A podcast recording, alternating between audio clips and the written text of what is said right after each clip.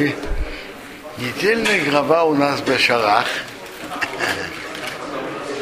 И из центральных событий в нашей главе это погоня египтян за евреями и что произошло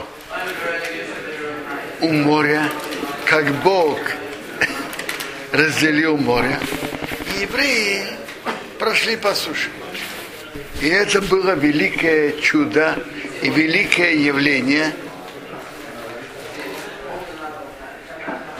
Наши мудрецы говорят нам, что эти чудеса были больше, чем чудеса, которые были в Египте.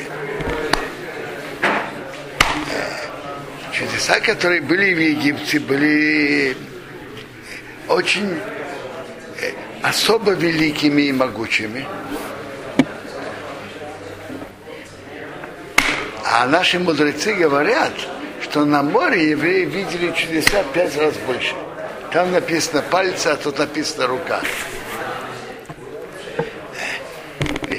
Величие чудесов, которые, чудес, которые были в Египте, нам даже трудно себе представить само величие. А тут, э, да, вот допустим, возьмем даже а, а, один из ударов. Нашествие саранчи. Знаете, как выглядит нашествие саранчи? Тот, кто это видел, знает, что, во-первых, это как туча, и не остается ничего, никакой зелени на дереве, никакой зеленой травы, ничего. И как раз э, на прошлой неделе ехал на север и видел прекрасную растительность повсюду.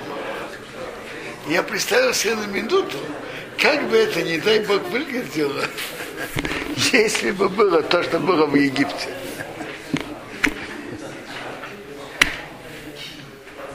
А наши мудрецы нам говорят, что у моря было пять раз больше, чем все чудеса в Египте. Само то, как воды разошлись, было что-то особое явление. И чудеса, которые были вместе с этим. Тора нам рассказывает об этом так. Что Бог это специально сделал так, чтобы египтяне погнались, чтобы они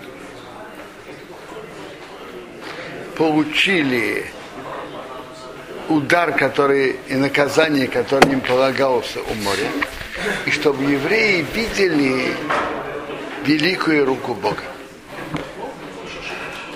Чтобы они видели это великое явление. Это можно сказать окончание выхода евреев из Египта. Потому что пока этого не было, то евреи еще не полностью знали, и египтяне не, не понимали полностью, что евреи уже вышли, они никогда не вернутся. После того, как они погнались и имели свое поражение, так э, это уже было, тогда они поняли, что евреи вышли на свободу навечно. По- По-хорошему фараон понимал это в ночь выхода из Египта. Он сказал, вы свободны, выходите, вы свободны. И написано, их выгнали. Скажите, выгоняют кого-то с намерением, что он вернулся? Но все-таки у него была задняя мысль, что может они верну- вернуться. Это были специальные расчеты Бога, что он спросил выйти на, на три, да, трехдневную дорогу. Чтобы у фараона были двойная мысль, и так, и так. Потом, когда фараон узнал, что евреи не возвращаются, он собрал колесницы, собрал коней и погнался. И были евреи, которые растерялись.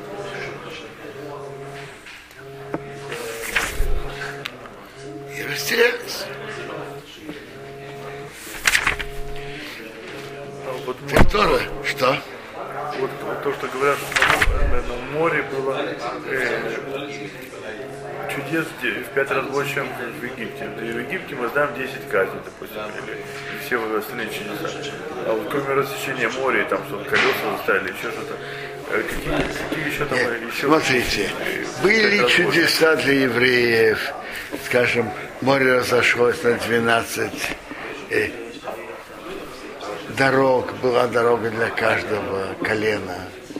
Э, женщ- мама, которая была с ребенком, хотела яблочко или что наклонялась, могла сорвать яблоко. Были еще чудеса, которые были у моря.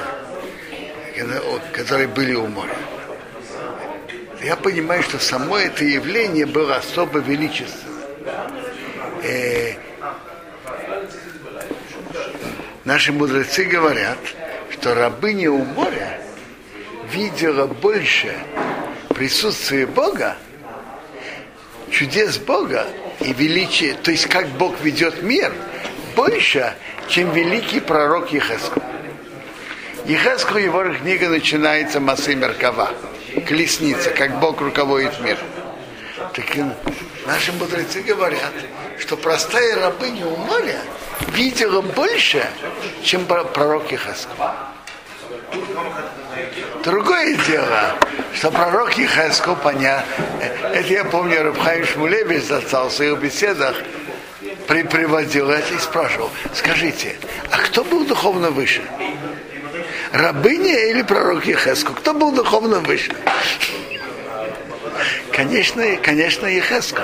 Потому что каждая ступенька давала ему с трудом, и он поднимался, трудился и рос с каждой ступенькой. А это подарок. Подарки приходят и уходят. Вы же знаете, что говорят? Тот, кто выигрывает лото, обычно гигантскую сумму. Обычно говорят, по большинству из них, или они сходят с ума, или что, или как деньги приходят быстро, так они быстро и уходят. Теперь, э, там это э, что-то похожее на другое теперь. А я, о духовных подарках это определенно так. Когда человек над чем-то трудится, над каждой ступенькой, это его. Он трудится над этим и поднимается выше и выше и выше. А, а подарок пришел, и если, если человек его принимает и продолжает им пользоваться, расти дальше, это да.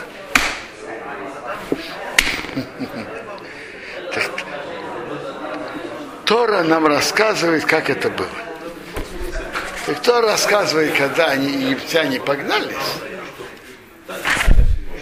так Бог во имя Рашема Миша, Бог говорит Мише, Мати цакилой, что ты кричишь ко мне? Доберем на Исраил и Исоу. Говори к сынам Израиля, пусть они едут. Что Бог говорит к Моше? Что ты кричишь ко мне? Значит, что ты кричишь ко мне? Раша говорит, что Моше молился Богу. Евреи в беде. Египтяне гонятся за ними.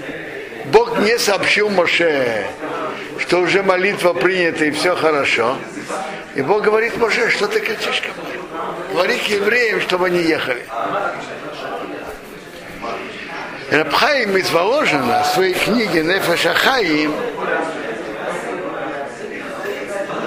задает этот вопрос и отвечает так. Бог говорит Моше, что ты кричишь ко мне? Ты молишься. Конечно, молитва, когда человек молится, это имеет могучая сила. Молитва может все изменить. И молитва все меняет. Но есть что-то, что сильнее, чем молитва. Что сильнее, чем молитва? Так э, вера в Бога, что евреи войдут в море, веря, что Бог превратит это в сушу, вера и полное полагаться на Бога, это сильнее, чем молитва. Молитва это великое дело, но вера в Бога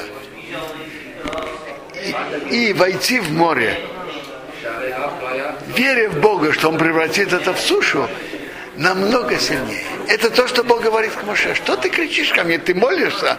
Говори к евреям, чтобы они ехали. И когда евреи войдут в море, тогда море превратится в сушу. Ведь они не знают, что в море идти, может, даже был другой стороны. Нет, он сказал, говори к евреям, чтобы они ехали. То они вошли в море. Что им делать? Указание, что им делать. Говори к евреям, чтобы они вошли. А почему тогда, спрашиваю, говорите, почему, почему ты кричишь ко мне? То есть как бы, Кричи, при- потому что- другими словами, при- пере- перестань молиться и говори к евреям, что они вошли в море. Так понятно. Перестань молиться к евреям, что они вошли в море. И своими своими том, что евреи покажут полную веру в Бога, они на него полагаются, это приведет к тому, что море разойдется. Значит, там была пропасть. Если, когда Бог говорит Моше, и Моше говорит еврейскому народу, то это то, что надо, надо было делать. Теперь есть интересная вещь. Тора нам рассказывает, как это было. Вайовею в Неисрою, пришли сына Израиля, Бесехайом Баябошо, внутри моря в сушу. Вамаим роем хеймо, вода им крепость, мимином умисмейлом, справа их и слева от них. Это 22 предложение. 22 посук. У нас есть 29-й посук. В Неисрою, а сыны Израиля, Холху шли Баябоша по суше, Бесехайо внутри моря, Вамаим роем хеймо. Вода у них крепость, мимином умисмейлом, справа и слева. Тут Тора рассказывает о том, как море разошлось, и два предложения. И они, во-первых, зачем повторять то же самое? А ту- и тут не повторить, тут выражения другие. Почему? О чем говорит первое предложение, о чем второе? От имени Агро из Вильна говорят, от имени Агро из Вильна говорят очень интересные объяснения на это.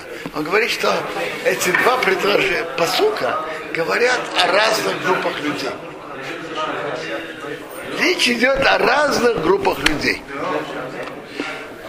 Евреи вошли, мы говорили, что было указание войти в море. Все вошли в море или нет? Так в Геморе Сота приводит, что не все.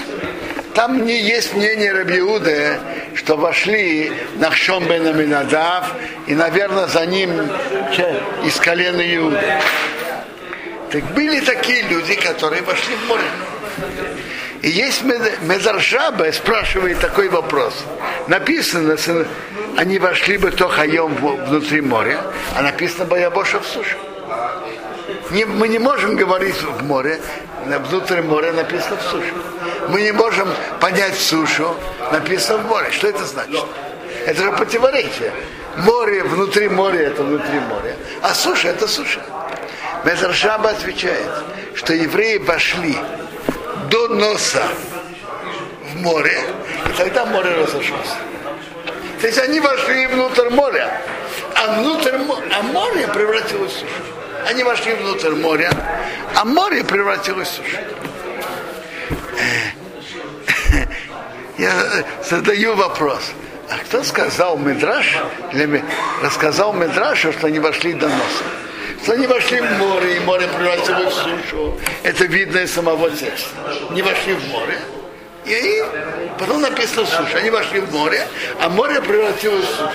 Но сказал, что они вошли до носа. А может они вошли до пояса или до плеч. Ме- Медраж понимает, что Бог хочет от человека, чтобы он делал то, что в его возможности.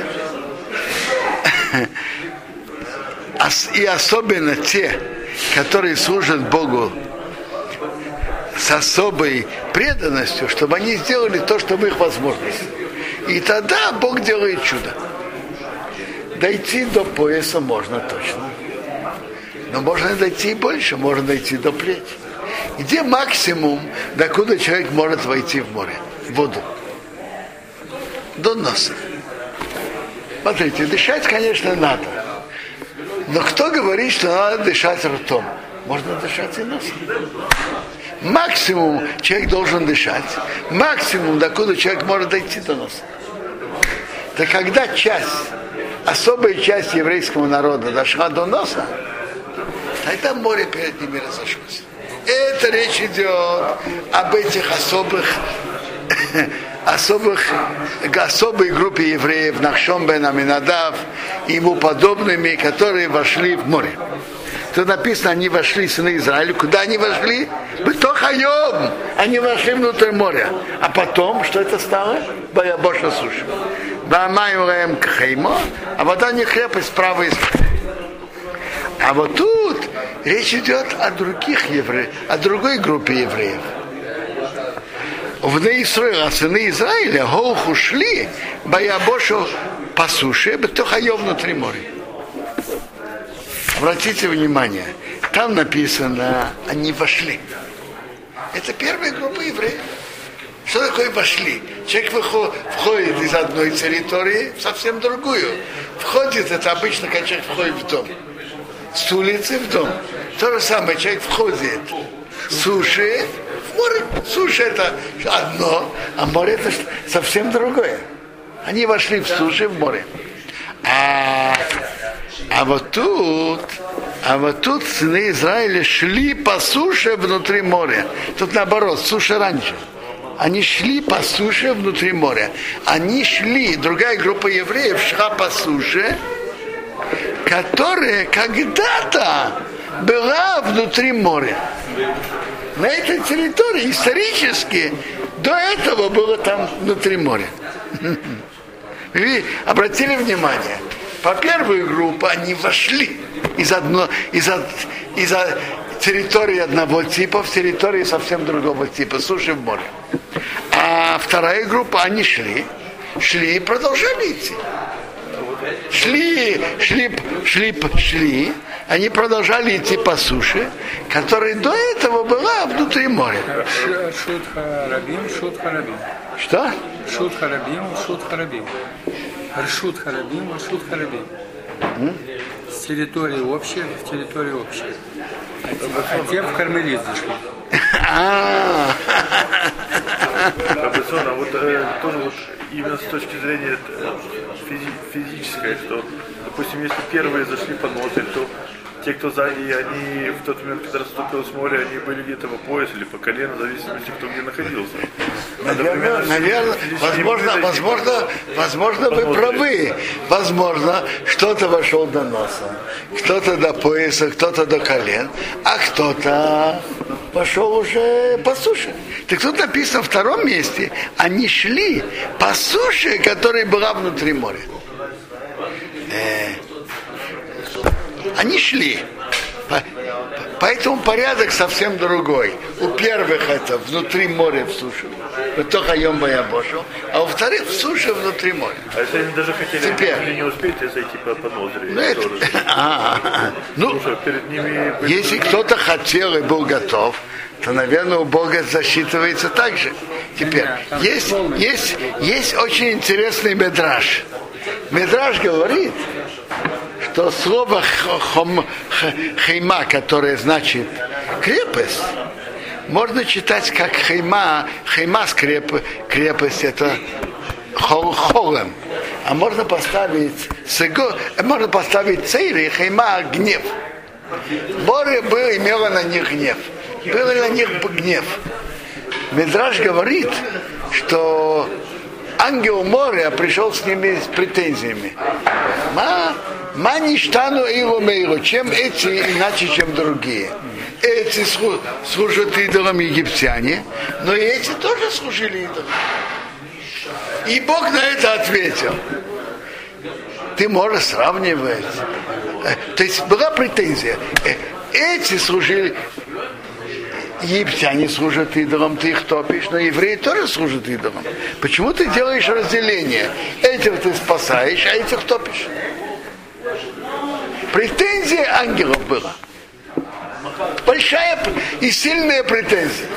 На это Бог им ответил, ты что, можно сравнивать евреев с египтянами?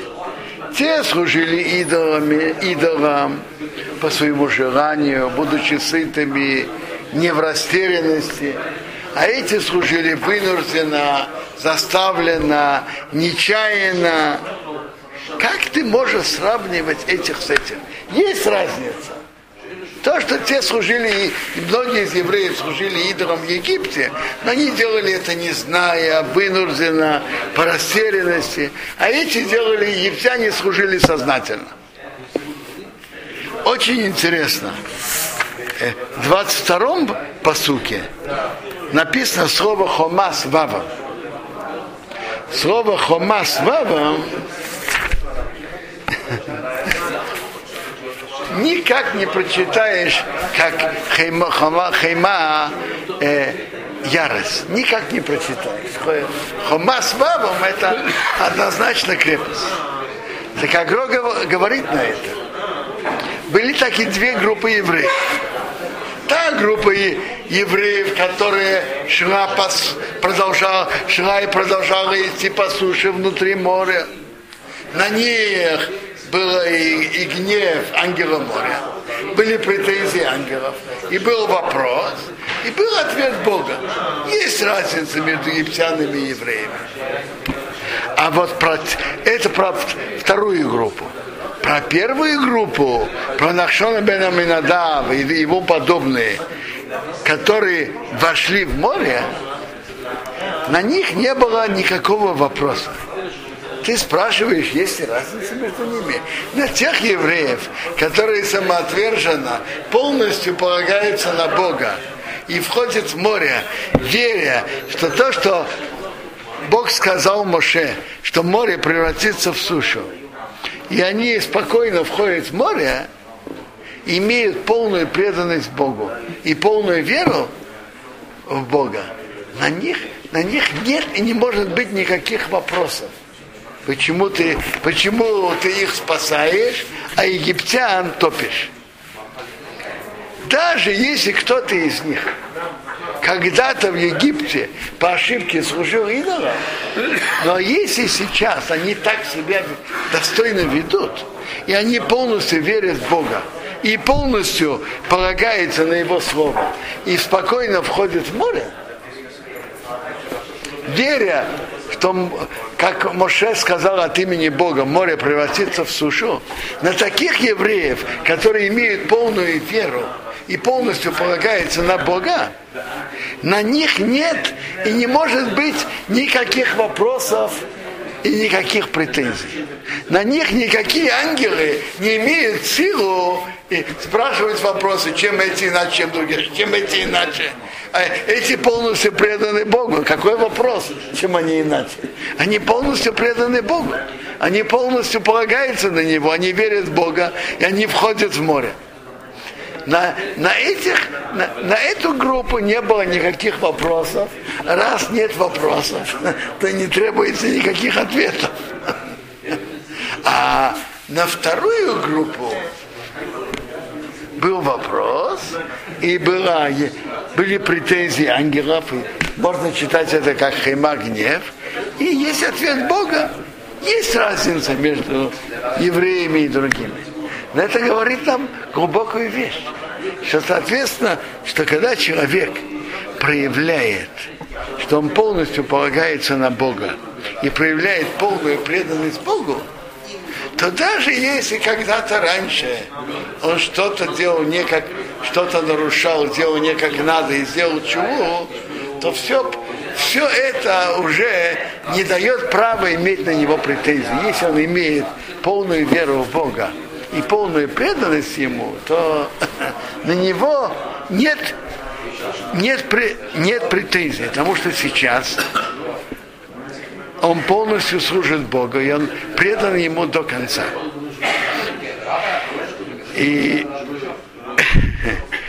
это то, что мы видим отсюда. А мы видим отсюда. Это то, то что мы видим из комментария Агро. Человек имеет полную ману на на Бога, нет на него претензий за прошлое, что было как. Понятно, каждый, он должен делать чуву, но так, в настоящий момент он человек другого уровня, на которого нет таких претензий. На второе мы видим, удивительная вещь, что человек, что молитва это могучая вещь, а делает действия, которые показывает веру и, и что, что человек полагается на слова Бога и входит в воду, это еще намного сильнее, чем молитва. И продолжает эту мысль Рабхаим Воложина, что мы нашими действиями можем и имеем большую силу влиять на отношение Бога к нам. Написано же посуд в Пилим. Ашем тилха ауяд еминеха. Бог твоя тень на правой руке. Значит, Бог твоя тень на правой руке. Бог ведет себя и относится к тебе так, как ты к нему, как тень. Как Бог относится к тебе в той же форме и в таком же направлении, как ты относишься к Богу. Есть посук в Широширим. Лесусоси берих вейфары и демисих. Как они в каретах фараона, я тебя уподобляю, моя, моя любимая.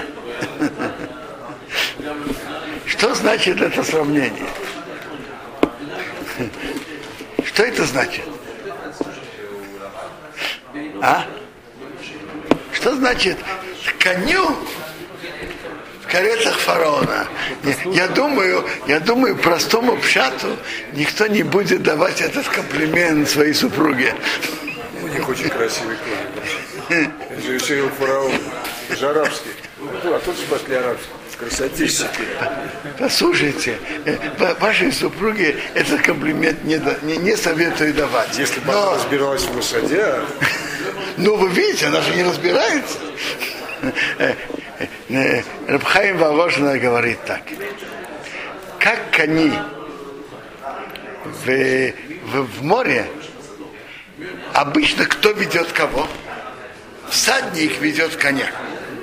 А у моря конь вел всадника. Конь вел всадника в море. То же самое, как кони каретах фараона, что кони вели всадников, это, этим ты похожа, моя подруга. Как там кони вели всадников, то же самое, ты, моя подруга, можешь вести твоим поведением мое отношение к тебе.